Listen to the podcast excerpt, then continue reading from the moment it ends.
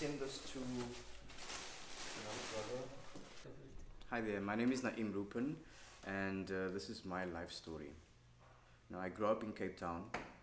Um, I don't know my father. My father, my original father, is from Taiwan.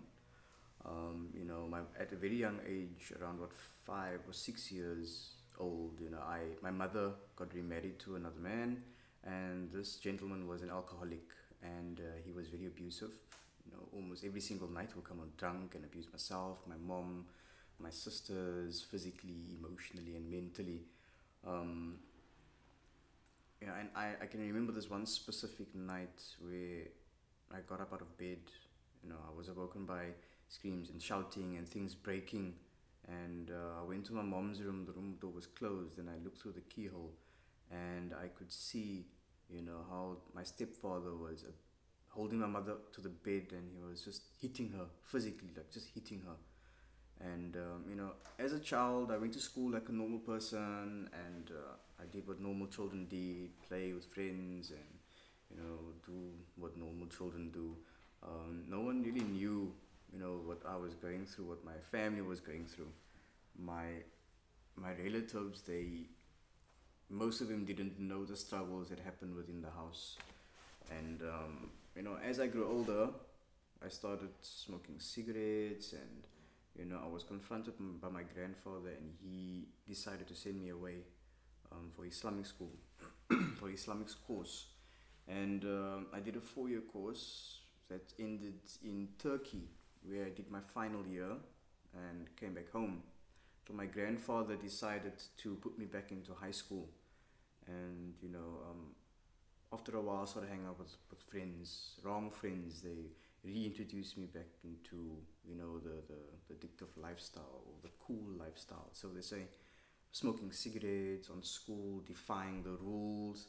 Um, it became a weekend thing where we would smoke marijuana and drink alcohol and party and just go crazy. And but at that time, I didn't even realize that I was an addict.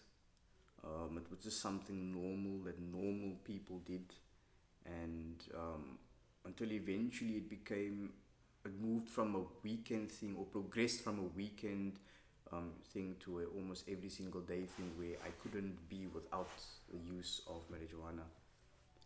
But it didn't end there. It progressed further. I was introduced to a whole world of different types of substances until eventually I found my substance of choice, um, methamphetamine or tik, and this destroyed me completely.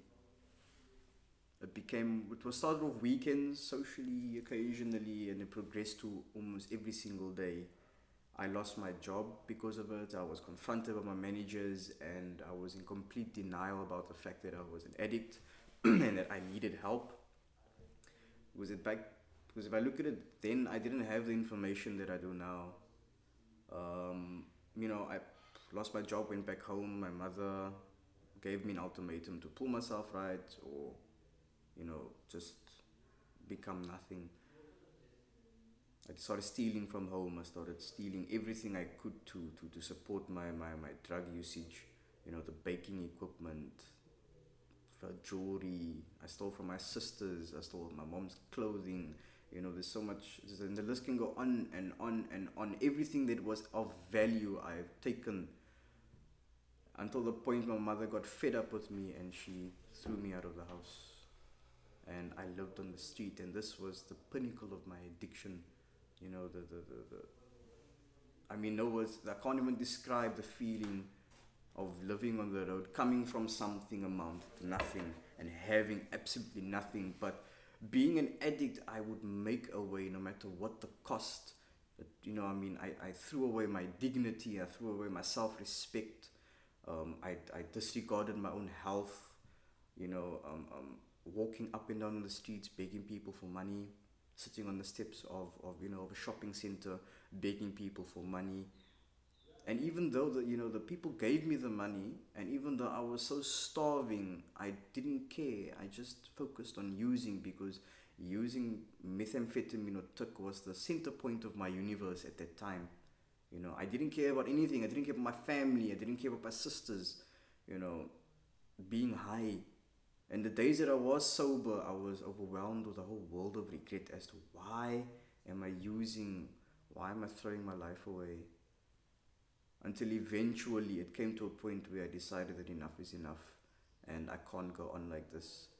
Um, I was diagnosed with, with psychotic induced psychosis. They put me on medication that is um, similar to, to, to, to people who have schizophrenia. Um, I was on that medication for a period of two years. Um, I came clean for a while, but that wasn't the end. I mean, I went back home. I did the same things over and over. I repeated the same cycle, stole from home. Mother threw me out again. And being on that medication and using methamphetamine was even worse because, you know, the, the chemical imbalance of my brain was profound. I, I, I, I disregarded everything basically until it came to a point I decided that I, I, I you know, I, this one night I remember I was walking through the streets of, of parking lot of, you know, of, of, one of the shopping centers and I was picking up cigarette butts and um, I just burst out crying. I couldn't take it anymore. I was like overwhelmed with a world of, of, of sadness, deep sadness, depression. And I decided, and I, I, I lifted up my hands and I asked, why me? What, what, what did I do? You know, ask my creator, why me? What did I do? What, what did I do deserve this? And that's then and there where I had two boxes of my tablets that I was taking on me. Because I had to take it every night. I took one of those boxes and I downed everything and with the intent of committing suicide. But I don't know how, you know, that is what I, it still puzzles me. And there's only one conclusion that I can come to is that I woke up in hospital. And when I woke up in hospital, I asked the nurse, no, it was a doctor that came to me and asked if everything was fine. And it was in Karl Bremer Hospital in Bellville. And she asked me, do you know how you got here? And I said, I don't remember anything. And he said, no, there was a man who came to drop you. Eh, his name was Lee. And at, at that moment, I realized it was one of my good friends, Lee, that tried to help me some like a couple of years back when I just started. I mean, I can still remember his advice. He said, don't do this. You, you, you got so much potential. You, you, you can achieve so much in life. Don't throw your, your life away on drugs. And he was the one that found me, and he was the one that took me to hospital, and it was through him that you know that I'm still sitting here. Um, even though he was a tool, and I understand now that it was my higher power, that that you know, in this case, it was Allah who, who, who saved me. But I came clean for about a month or two, but I was still on the street.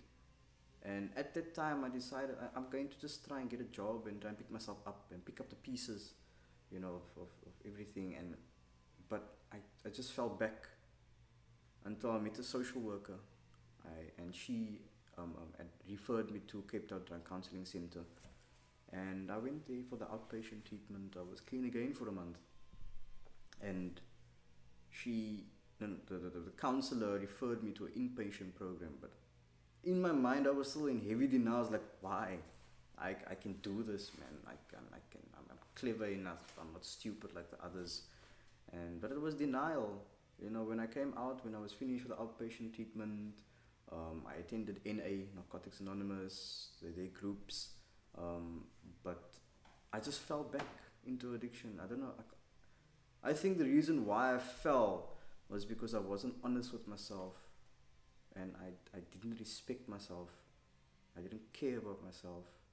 And I still had a whole world of regret and I didn't know how to deal with all of that emotions and the pain, you know, of, of, of, of abusing myself, of abusing my mom, emotionally and mentally and you know and even till today I'm still struggling to, to, to repair the damage that I've done. Even after almost four years of in recovery I'm still still struggling to repair that damage.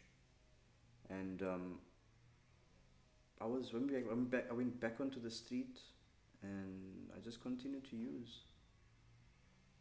And I just used until there was nothing left of myself until I got my grandmother.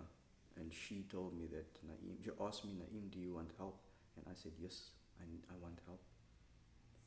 And then she phoned my mother. And then my mother came and she took me to, she took me home. And then I, I remember I fell asleep outside in the yard. And I just woke I, I woke up and there were guys standing around me and my mom said these guys are here to help you and then they took me. And then I landed up in Paarl at the rehabilitation center. So this, what is different from this center to, all the other? I said you you, you did NA, um, you know, you did all the other rehab centers. What is different from this one to the To them. others? Yeah. The or is just your mindset that changed? Yeah, you know, what I think, or what I know is different is back then I didn't have support. I tried to do everything alone. And I knew, or this program te- taught me that I can't do this alone. I need support. I need, number one, a sponsor. I need people that can stand behind me and just, you know, when I'm down, just give me that extra, you know, that little bit of a push. Um, just say, keep moving forward. It's not the end. Um, so I think that is the, the, the difference. That I, I'm not alone anymore. And I know now that there are millions of people in recovery that have been addicts and now they're in recovery and that each and every single one of us are working towards success. So How long were you on the streets? about a year and a half, Wow. So what did you eat? whatever I could, whatever that I could get, um, I would knock door to door. You know, uh, there's this this this like a binge period where I'll just use for three, four, five days on end. But after that, then I would go into cutout mode where I would just want to eat and sleep, and I would knock on doors and ask people for food. And some people would give me, some people would deny, would turn me away.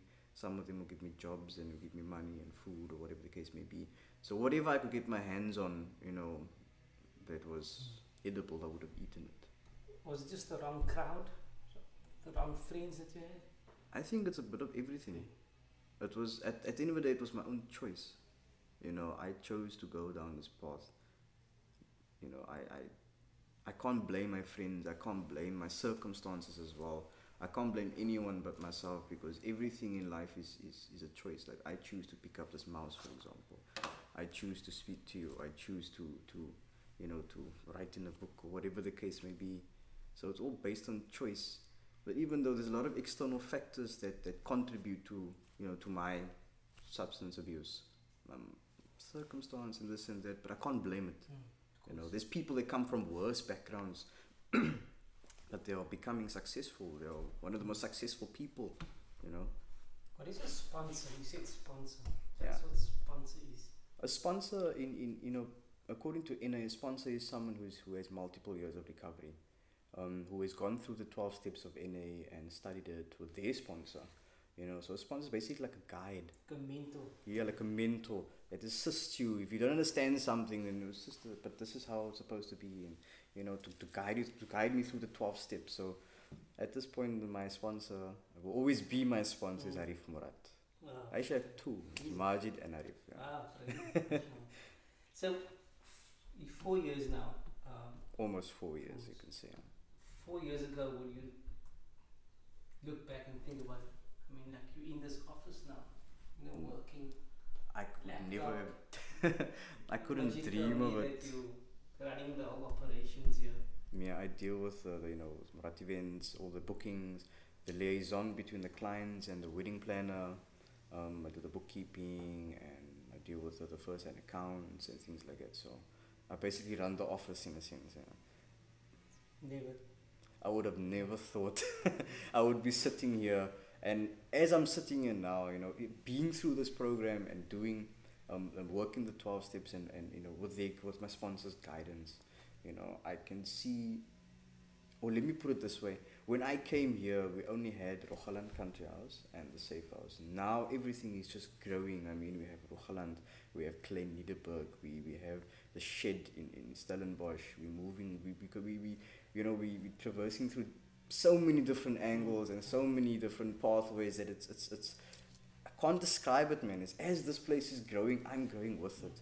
And I feel that this is my purpose. Oh, And this will, will be my purpose. sure. And this is the only way I'm going to gain success. Sure. Beautiful story. Hey, shukran so much for sharing it. Afwan. Is there anything you want to, to, to, to say, to tell us, um, to tell someone watching at the moment that's going through it, uh, that you know that, that my advice to everybody is that addiction is the most cunning disease that there is. I, you know, according to my experience, I believe that addiction is the worst disease because it can be the cause of so many other physical, mental, and emotional illnesses out there. Um, so whoever that is struggling with or ha- or knows someone that is struggling with addiction, get that person help because there is help. There is hope. You know, that person can become something. If you are an addict and you're watching this now, I urge you, I challenge you to get that help. Because I guarantee you there is someone deep down within yourself that wants to achieve great, great success and that will become somebody one day in life. Thank you so much for sharing the story. Appreciate it. Assalamualaikum. Waalaikumsalam.